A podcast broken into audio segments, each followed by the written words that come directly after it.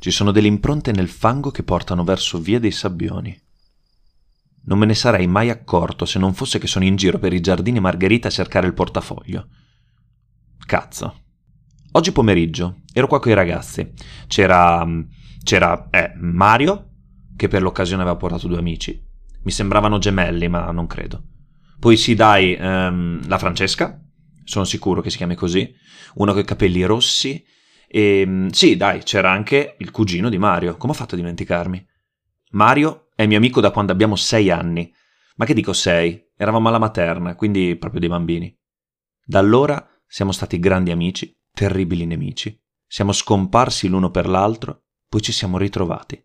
Potrebbero fare un film sul rapporto tra noi.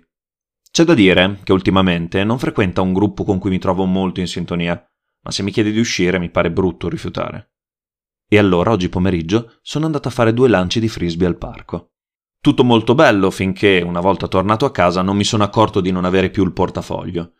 Sì, beh, ovviamente vuoto, senza carta di credito, ma con due euro della Lituania, nella mia testa rarissimi, qualche spiccio, ma soprattutto l'ultima lettera della Giada. Se perdo anche l'ultimo ricordo fisico che ho di lei, posso ritenermi effettivamente la nullità che tanto lei crede io sia. Fatto sta che il portafoglio non c'è, ho cercato dappertutto ed ora la torcia del telefono illumina delle tracce. Capisco che in un parco tutto ciò sia pura normalità, ma quelle che vedo sprofondano nel terreno di qualche centimetro e sono decisamente grandi. Allungo il piede per curiosità. Non arriva a metà dell'impronta. Pochi metri più in là le tracce svaniscono. Alzo la testa e vedo in lontananza la casa abbandonata. Sin da quando ho iniziato a frequentare queste zone, la casa abbandonata è sempre stata avvolta di un mistero mai veramente fondato. È il classico edificio Liberty della Bologna Bene, caduto ormai in disuso, mai passato di proprietà ed ereditato probabilmente da un nipotino che non ha la città nel cuore. Perché una casa così, cazzo quanto sarebbe figo rimetterla a posto. È su tre piani, colore giallo chiaro e tetto inclinato con strane decorazioni sul bordo. Gli scuri sono logorati dal tempo, ma il legno di buona qualità non li ha ancora staccati del tutto. Davanti, un piccolo giardinetto che dà direttamente sul parco. È l'argomento preferito dagli anziani che passando tirano fuori affermazioni del tipo Ma come fa il comune a non averla ancora buttata giù? Oppure Ah, quando mi sono trasferito io nel 55 era già così, eh? Per questo e per mille altri motivi che mi frullano in testa, mi sento di andare verso la casa.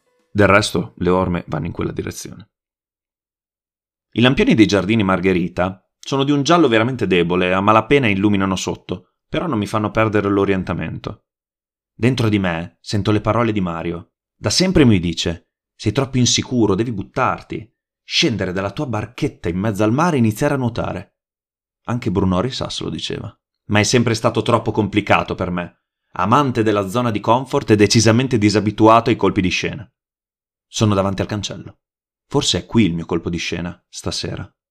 Entro nel giardino. Tempo di fare due passi che la porta della casa inizia ad aprirsi. Un movimento impercettibile che i lampioni del parco illuminano a malapena. Sembra un misto tra realtà e finzione. Ma dove la finzione è la mia paura. Sì, mi sto cagando addosso. Nella penombra spunta una figura alta, possente, probabilmente indossa un pesante cappotto. È più alta della porta. Ai piedi ha degli stivali da lavoro. Abbassa la testa e si palesa, con la sua lunga barba nera. E questo chi cazzo è? Ma non era abbandonata? D'improvviso il lampione fuori dal cancello inizia ad aumentare di potenza. La luce cresce, diventa accecante.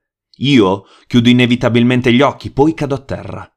Sono sdraiato sul prato, a Parco Cavaglioni. C'è Giada. Mangiamo popcorn al caramello. In sottofondo la sua preferita di Chris Martin. Sorridiamo. Beh, stiamo bene. Poi mi dà la lettera. Nuvoloni scuri si palesano dal fondovalle. Mi manca l'aria. Inizia improvvisamente a piovere, la musica cessa, di colpo. Giada non c'è più. La lettera si inzuppa d'acqua in un misto tra lacrime e tempesta. Mi chiudo in me stesso, silenzio. Ancora la luce del lampione mi acceca, devo proteggermi. Poi, come era arrivata, torna ad affievolirsi. Davanti a me, la figura mostruosa mi tende la mano col portafoglio. Alzati, devi andare a riconquistarla. E dal nulla, senza che nessuno lo avesse mai visto, la figura torna nel suo mondo. Reale o meno non ci è dato saperlo.